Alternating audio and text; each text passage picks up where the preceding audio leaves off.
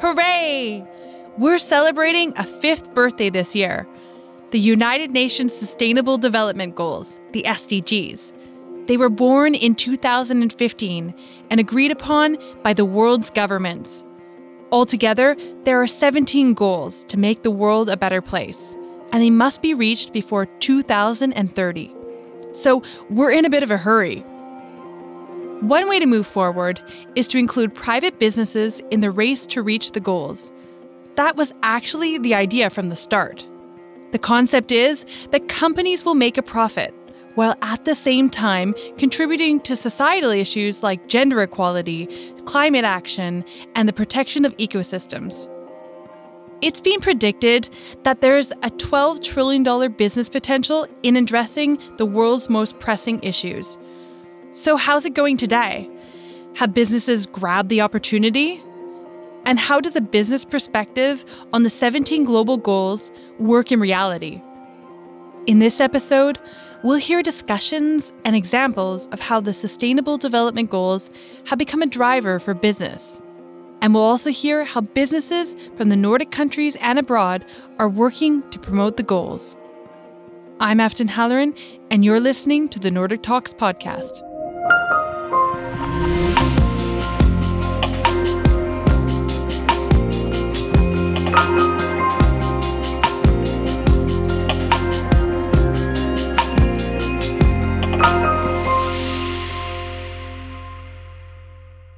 Than three years ago, I founded Develop Diverse. Our vision is to normalize diversity. This is Jennifer Clausell Tormos from Spain. She's the CEO and founder of the software company Develop Diverse. Jennifer was among the speakers at a live Nordic Talks event arranged by the Danish magazine and think tank Mandag Morgen, or Monday Morning in English, the event was recorded in Copenhagen during the Sustainable Development Week. Jennifer speaks from the perspective of small and medium sized enterprises.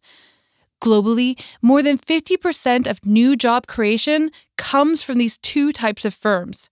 And according to the United Nations Development Programme, such companies are essential in achieving the Sustainable Development Goals. In a minute, we'll hear more about how Jennifer's company makes a profit while aiming to achieve several of the 17 global goals. Later, you'll meet the founder of a Danish app helping people all over the world make tasty food with what's already in the fridge. And you'll meet an innovator whose initiative has been taken to an unexpected place because of the goals. But back to Jennifer, who has made a business out of selling software that can recognize gender bias in job recruitment among other things. Today, looking different, being different, affects how our skills, our abilities, and our potential is perceived. And this affects our chances to get a job, a promotion, and how big or small our salary is going to be. So, how do we help companies normalize diversity? We provide them with a software, a software for their HR, for their employer branding, for their leaders to develop a culture of inclusion. And the software does it in two ways. One way is by ensuring that their communication and recruitment content is inclusive. Everything from their job descriptions, their website, their emails, um, their social media. So make sure that this content doesn't have any unconscious bias. So making it a bit easier to understand, it works like a spell checker. But rather than checking for spelling errors, it checks for biased language. So language that can discourage somebody unconsciously and proposes for every non-inclusive word proposes inclusive alternatives. And it also does it uh, with a second way. It helps every person, an HR leader and uh, employer branding uh, responsible, to unlearn their own unconscious biases. It does it because it teaches them why the word they used that was biased, why it was biased. And that's a way to slowly unlearn and trigger a behavioral change. We know language builds a culture as much as culture builds a language. And research articles, peer review articles, have shown that we communicate in a biased language, a language that decreases the attraction to work for a company, the feeling of belonging, ultimately also their performance. Companies using inclusive language, they attract and retain more diverse and qualified applicants from day one. We don't have to wait 100 more years to wait for a mentality change, but we can use technology to speed up the process. This means that Jennifer's company's work touches on the goals concerning not only gender equality, but also the goal of decent work and economic growth, as well as reduced inequality. By ensuring that we have an inclusive communication and that we learn our biases, we can provide equal opportunities for everybody independent on the diverse group. Either gender, ethnicity, age, neurodiversity, physical disabilities, sexual orientation. And by providing equal opportunities, we help them to have equal access to get a job, a promotion, or a salary raise. And ultimately, this will promote social, economic, and political inclusion for us all.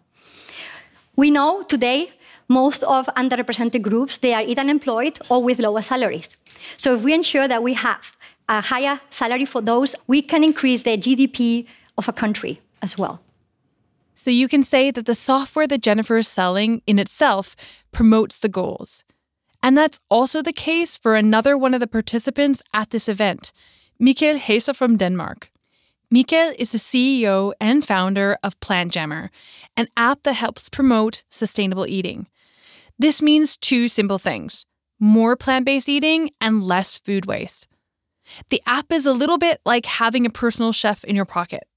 It helps people around the world to build plant based dishes using ingredients right in front of them. Yesterday, we helped uh, 150,000 people across 30 different countries uh, empty their fridge and cook with what they got. And that's what we do. They have an expression in, in India that goes, the economy grows at night when the government's sleeping. and we believe that in sustainability, we can empower you know, everyone to make a difference.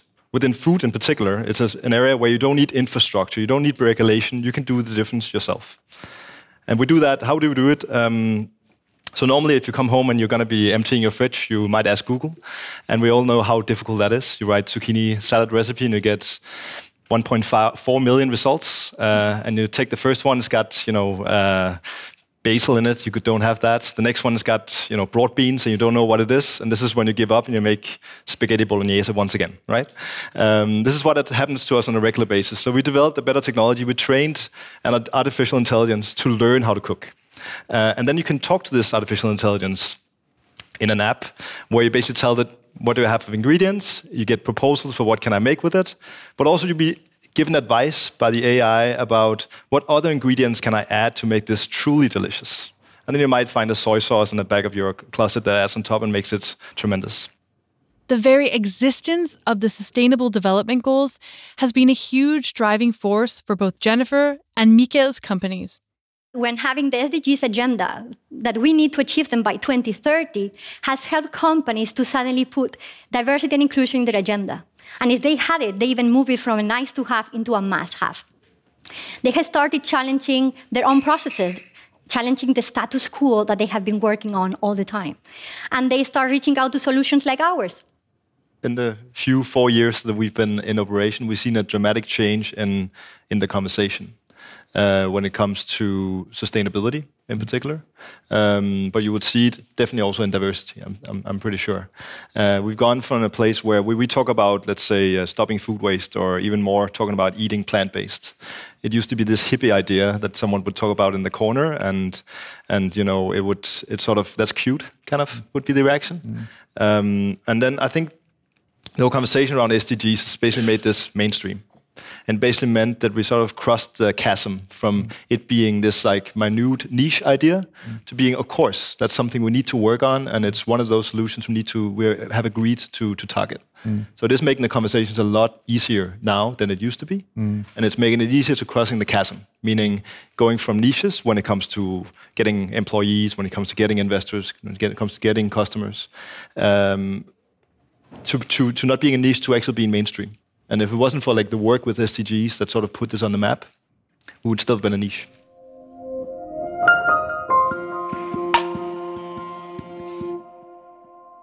Being selective and precise. That's one piece of advice to companies trying to address any of the global goals. Choose one idea and make it happen. And that's exactly what one of the speakers at this event has done. When we were talking about doing a women's football tournament in Saudi, we knew that it was going to be a, an interesting journey that we were going on. This is Majken Gilmartin. She's the CEO and co founder of the Danish initiative Global Goals World Cup. It's a street football tournament played all over the world for women only. The purpose is to use women's football as a vehicle to promote the Sustainable Development Goals. So far, over 500 teams have played in 15 tournaments all over the world. This has raised awareness of environmental protection, social justice, and gender equality amongst the millions of people who have watched the Games.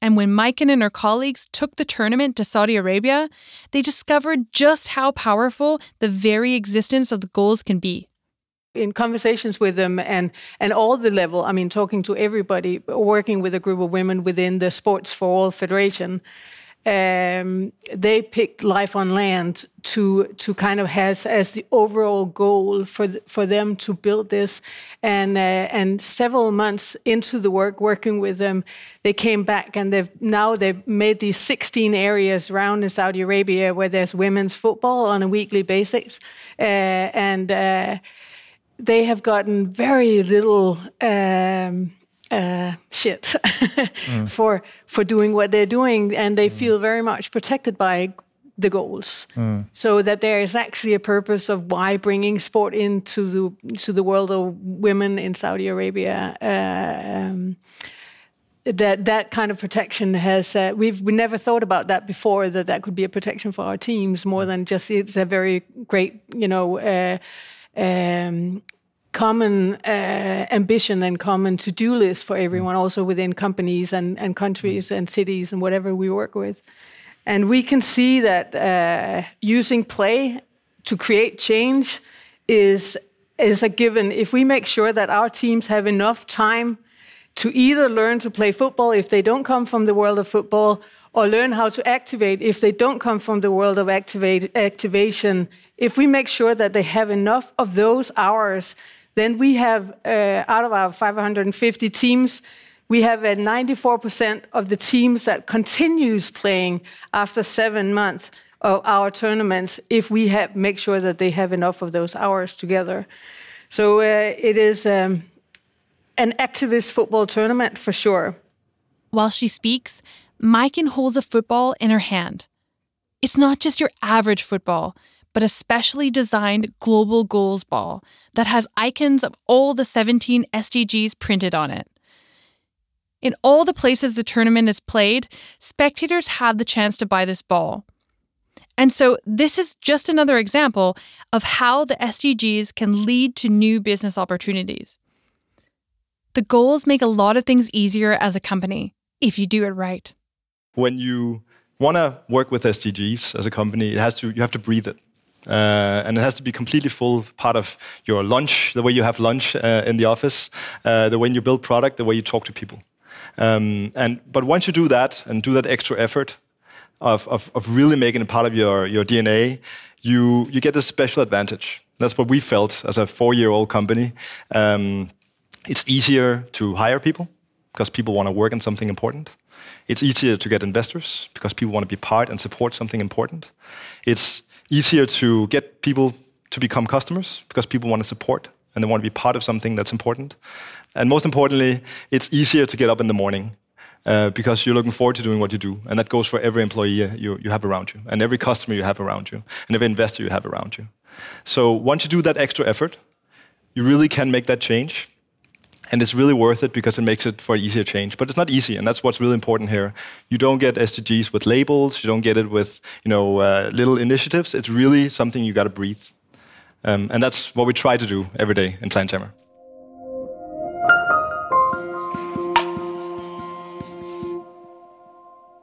Mikael, Majken, and Jennifer all find it important to have legal frameworks and political decisions to refer back to.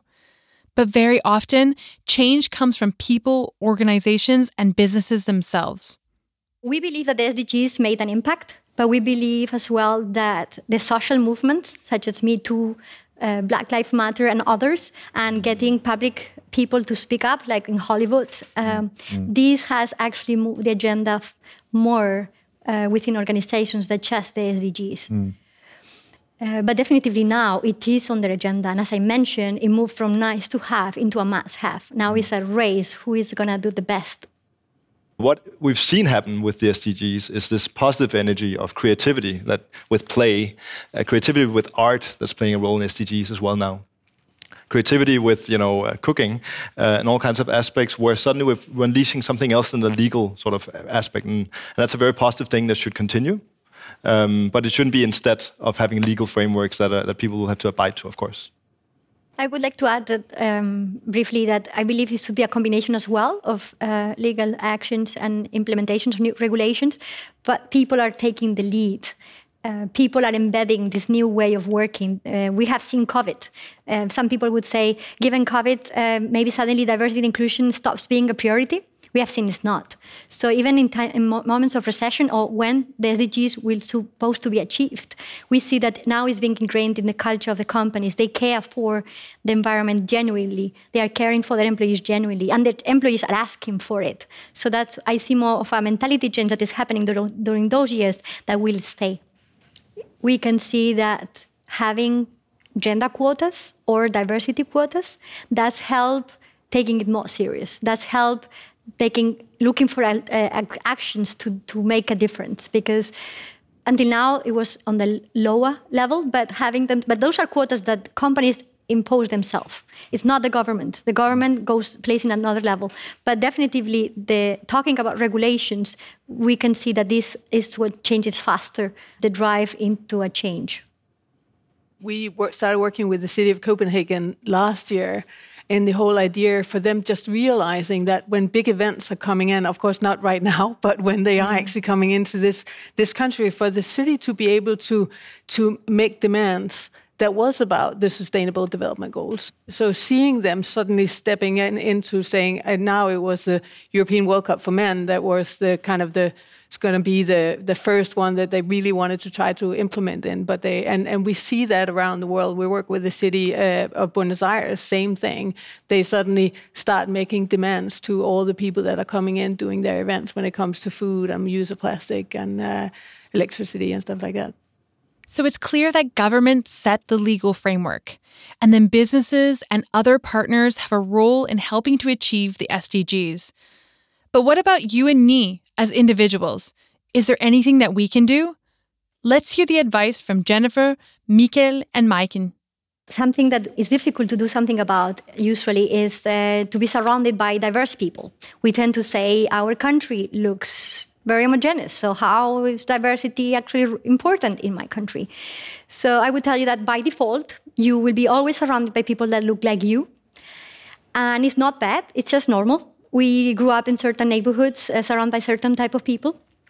So if we want to normalize that, to make diversity a new normal, we need to make this extra effort to get, become friends of those that don't look like us. We have to make this extra effort to join networks of people that do not look like us. Because until we do not do that, until we do not surround ourselves by people that do not look like us, we will, don't, we will trust them less we, because we, it's normal. Um, affinity bias is that is labeled. We tend to feel trust to those that look like us. So by putting this extra effort to end the everyday life with your friends, being surrounded by people that do not look like you will help you in your workplace to be happy and welcoming people that do not look like you. I have a quite concrete one. I obviously believe in, in, in what we're doing, and I believe in, in you know a lot of uh, empowerment from the bottom, you could say, uh, of individuals. However, that cannot stand alone. It is by sort of definition, uh, what you in economics call an externality when we talk about most of these problems related to the SDGs, meaning my behavior impacts someone else. And that means normal sort of free markets doesn't always work in this case. So I would argue for you all to sign the petition that's out there about having an actual CO2 tax in our system that will affect the way we, we eat, the way we drive, the way we live our lives, by giving us all incentives to act in the interest of all of us make a choice to trust people. So whoever you are with, just decide that you trust them and that you like them and you consider them as potential new friends uh, in your life. And then I will add that, uh, as Nietzsche says, never trust an idea that wasn't done in movement. We've been sitting. so I think remember remember play throughout your life. Uh, playing together. It's not necessarily a football game or a volley game, but it is playing, interacting, and being physically moving in in your life. I think it really adds to your creative way of being present in the world and being together with others.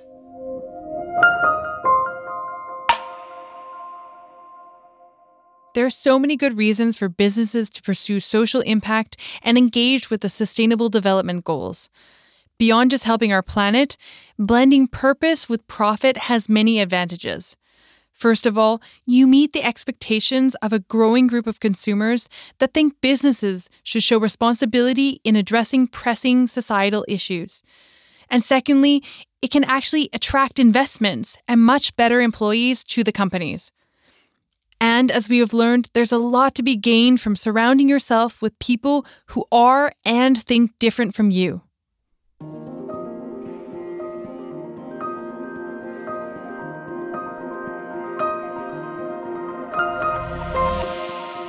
If you want to be part of a live Nordic Talks event, check out our website, nordictalks.com, to learn more. I'm Afton Halloran. Thanks for listening.